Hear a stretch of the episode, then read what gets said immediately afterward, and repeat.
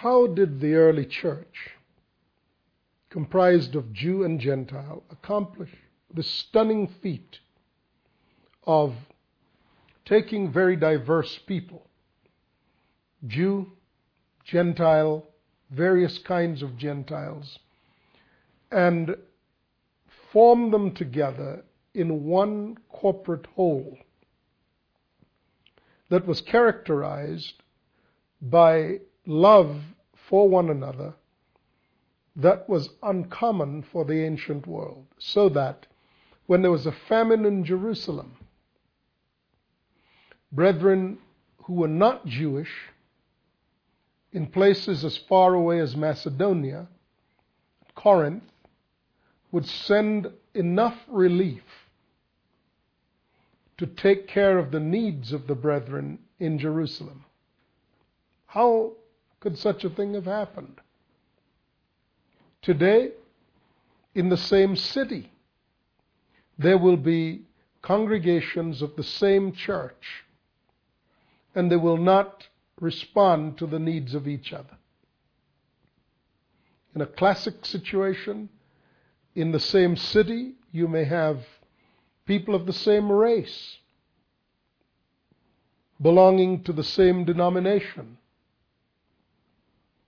who, if there arises a, a, a problem in one congregation, will actually not consider sending help or aid or be involved with to bring healing and, and, and restoration or reconciliation with another of their own denomination, of the same race of people. It's nearly a given that where the races are different, that no other consideration predominates. So if there's a black Baptist church in town and a white Baptist church in town, and there are problems in one, the other will, will have no thought that it is their, it's their concern to lend aid and help or comfort. And the Baptists are not alone in this. It's every denomination is pretty much like this. How did the first century church accomplish this stunning uh, change? Where, in that they loved each other, the world was astonished. How could that have happened? We have not grown in regard to this matter historically. We have regressed. What was it that caused these very diverse people, racially diverse, spiritually diverse, different backgrounds, culturally, and so on. The, the, the, the people in, in Macedonia, in Corinth, having nothing in common, particularly with each other, and less in common with the brethren in Jerusalem than they might have had in common with each other. Yet they send sustained relief not a once in a while take up some offerings. This sent sustained relief to alleviate the problems caused by famine in Jerusalem. How did that happen? The answer is first and foremost, and at the core, they came into the culture of the kingdom. They were different. Once they crossed over being released from the domain of darkness into the kingdom, they came to be immediately exposed to a culture that taught them that they were one people. They were not Jew, they were not Gentile, they were not bond, they were not free. These issues of, now, practically, they remained Jew or Gentile. So someone who was a Jew didn't cease being a Jew. He was a Jew, but it didn't matter that he was a Jew. Male or female. They remained male and female, but it but didn't matter to each other. They had come into a culture where these human distinctions were secondary uh, considerations and definitely not outcome determinative of the way of life of these believers. Quite literally, they came into a different society. Here is the clue. Turn with me to the book of Acts, chapter 2, verse 42. Speaking of how 3,000 were added to their numbers that day. That's the day of Pentecost. And right after that, they devoted themselves to the apostles' teaching, to the fellowship, to the breaking of bread, and to prayer. Four things. These were the four cultural imperatives of the kingdom. They devoted themselves. Devoted themselves. That means that this was more than a casual dalliance. This was not going to a conference and hearing an exciting speaker and coming away all impressed. And then turning around in the next month or two or three and going to another exciting conference with dynamic speakers. No. They devoted themselves to the apostles' teaching. It meant that the apostles had a special and particular place among them. And the church did not see that its responsibility was to feed itself, as the current church does. We've become consumers, and preachers have become marketers. They have ideas to be marketed to the consumers, and the consumers decide what they want to hear, what they want to read, what they want to practice. There is no supervision of the growth of the average church member.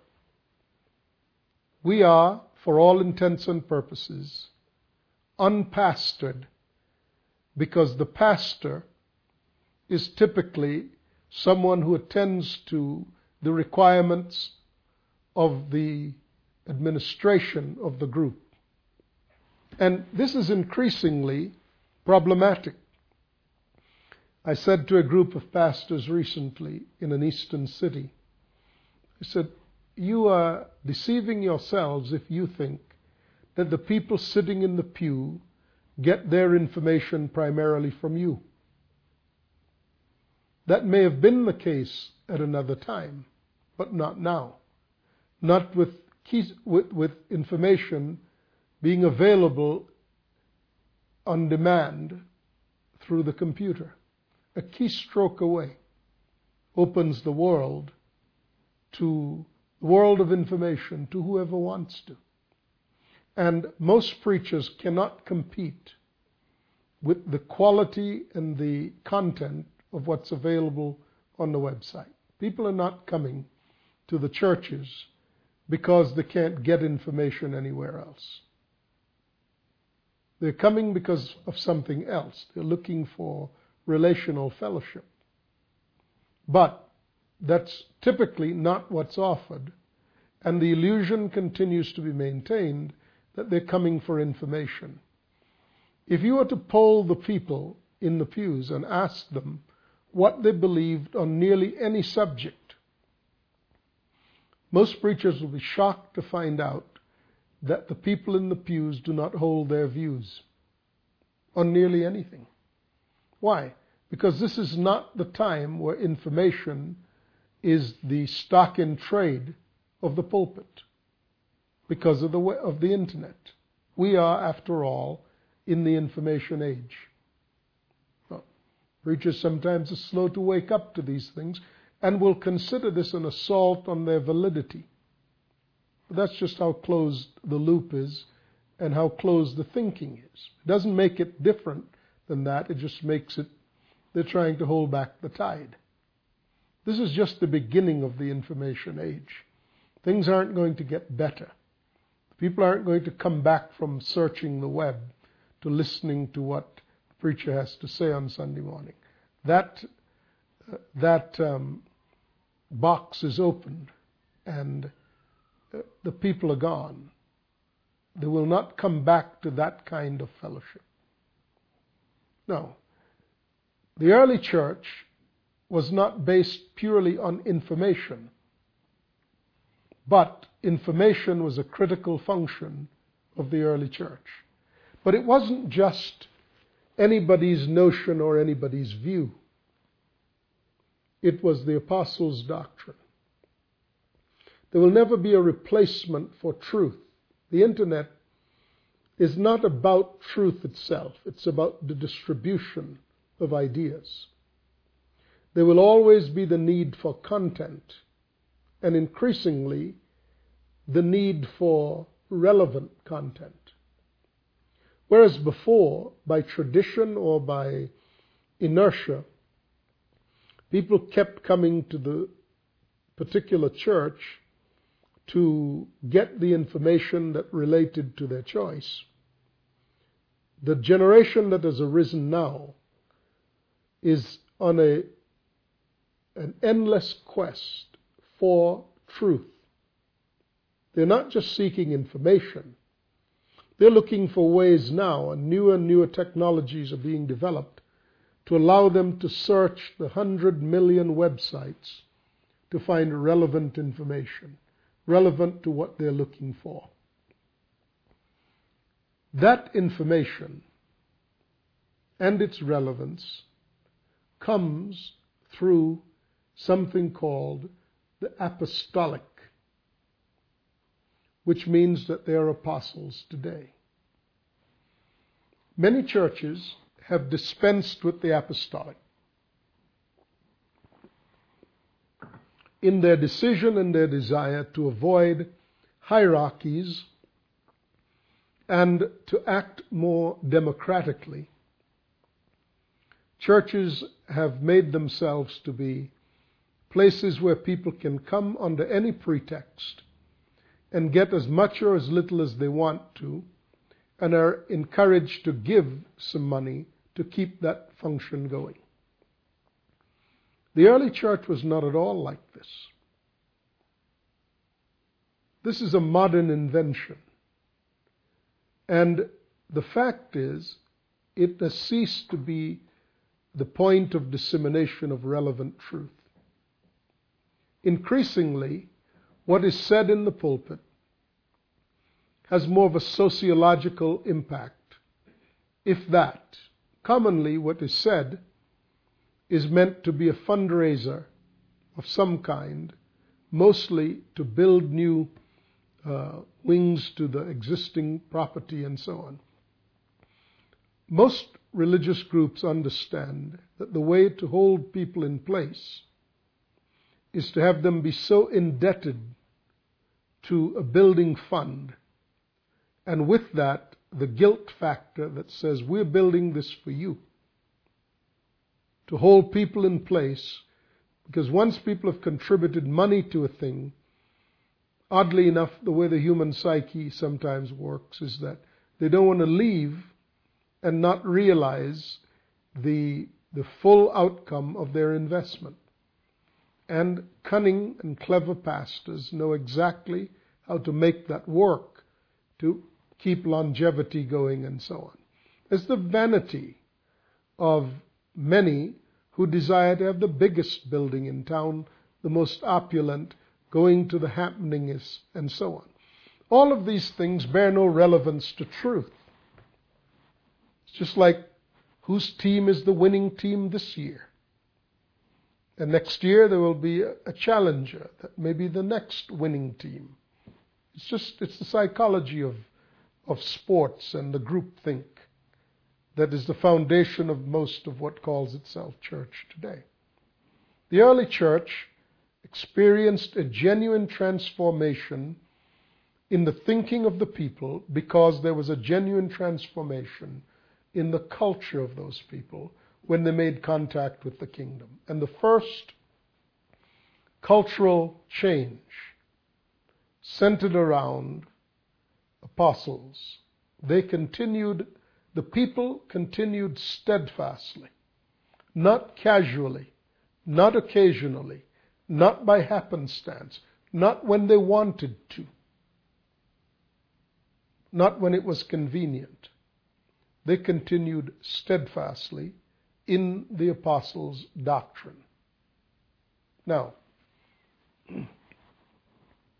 the word apostolos means one sent. That means there's somebody who sends the one who is sent.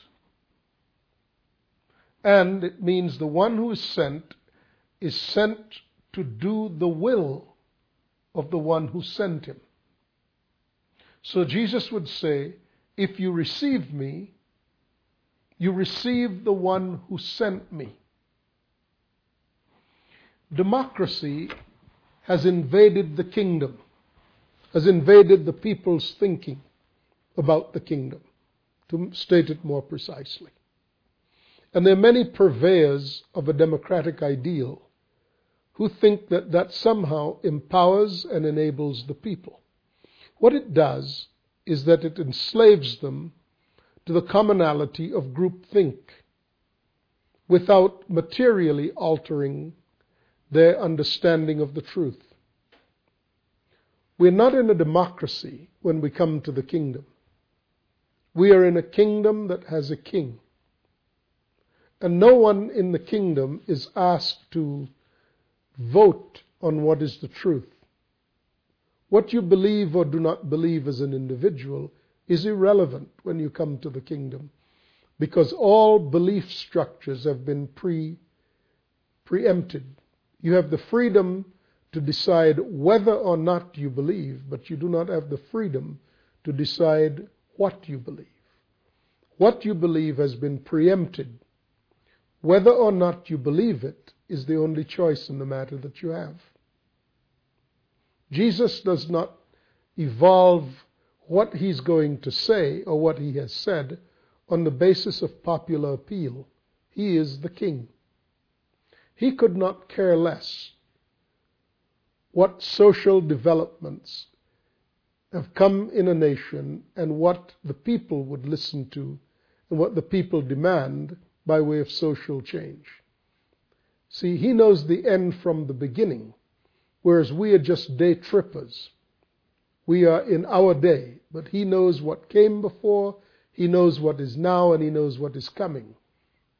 So he knows exactly how to position his people. He knew that before he created the worlds. So that's why he doesn't have to accommodate to the whim of changing societies. And any preacher or any religious group or any groups of preachers and or religious groups that do not see this but see that it is their job to accommodate to the, vagaries of the age, are foolish. They're foolish.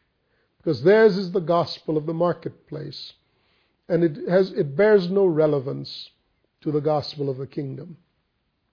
Presently, I'm watching as preachers align themselves with politicians to preach the gospel of green in an attempt to remedy the voracious appetites of man who have chosen not to retain God in their knowledge, and whose minds are reprobate, who now come to worship the creation rather than the Creator and give themselves over to unnatural behaviors.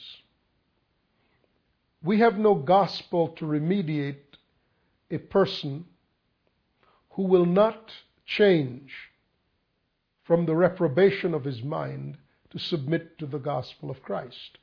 Such a person is bound over for doom and destruction by their own decision, and their salvation is to return to the Lord. Now, I am not in any way suggesting that the gospel that they have heard, the church gospel, was in fact the gospel. So there's that caveat.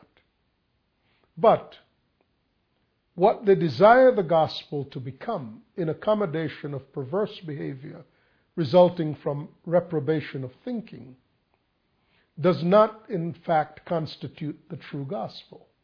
And both those who teach such things and those who follow them, follow the things that are taught, are no better for either teaching or following. That's because there was the original concept of those sent from God, sent by Christ, to bring a message into the world, to change the culture of mankind, to change the natural ways that humans think, and to reveal to them the supernatural, so that they would have understanding of the things that God intended that they should know and understand. Listen to this from the book of Romans. And this is in relevance to those who are sent. In Romans 10, it says, faith, Romans 10:17. Consequently, faith comes from hearing the message, or hearing the word, and the message is heard through the word of Christ. King James puts it this way So then, faith cometh by hearing, and hearing by the word of God. Now, the word of God comes, it says consequently, which means as a result of what has been previously said, we may come to this conclusion that you have faith because you've heard the word of God which comes to you. Now that leaves the question how does the word of God come to you? Here is the answer to that question in terms of the origin. Verse 14 How then? How then can they call on the one they have not believed in? And how shall they believe in one on whom they have not heard, from whom they have not heard? Excuse me. And how can they believe in the one of whom they have not heard? And how can they hear without someone preaching to them? And how can they preach unless they be sent? As it is written, how beautiful are the feet of those who bring good news. And then it goes on to say, as a result, or consequently, faith comes by hearing, and hearing by the Word of God. Now, let's back up and put this in, a, in an overall context. Scriptures say man does not live on bread alone. This is said in the Old Testament, it's said in the New Testament. Man does not live on bread alone. In Deuteronomy, God concludes through Moses, God concludes that the purpose for the journey of Israel in the wilderness, Deuteronomy 8, was that they would be taught this one truth. Man does not live on bread alone, he lives by every word that proceeds from the mouth of God. Jesus responds to Satan, who tempts him in the wilderness, by saying to Satan, Man does not live on bread alone, but by every word that proceeds from the mouth of God. So, faith comes by hearing, not by reading, not by seeing, but by hearing. Because there is an intended message to come from the mouth of God to the ear of man. And this word coming from the mouth of God to the ear of man is meant to function as bread for the spirit, food for the spirit. Man does not live on bread alone, he lives by every word that proceeds from the mouth of God. Now, that word, when it hits your ear, produces faith. So then faith comes by hearing, and hearing by the Word of God. How does the Word come from the mouth of God to your ear? Answer How can they believe on one whom they have not heard? And how can they hear without a preacher? There's one who is sent to preach. The one who sends him is God. What he comes to bring is the Word of God in the season. And that's the Word of God that comes from God's mouth to your ear because the mouth of the preacher is the substitute mouth of God.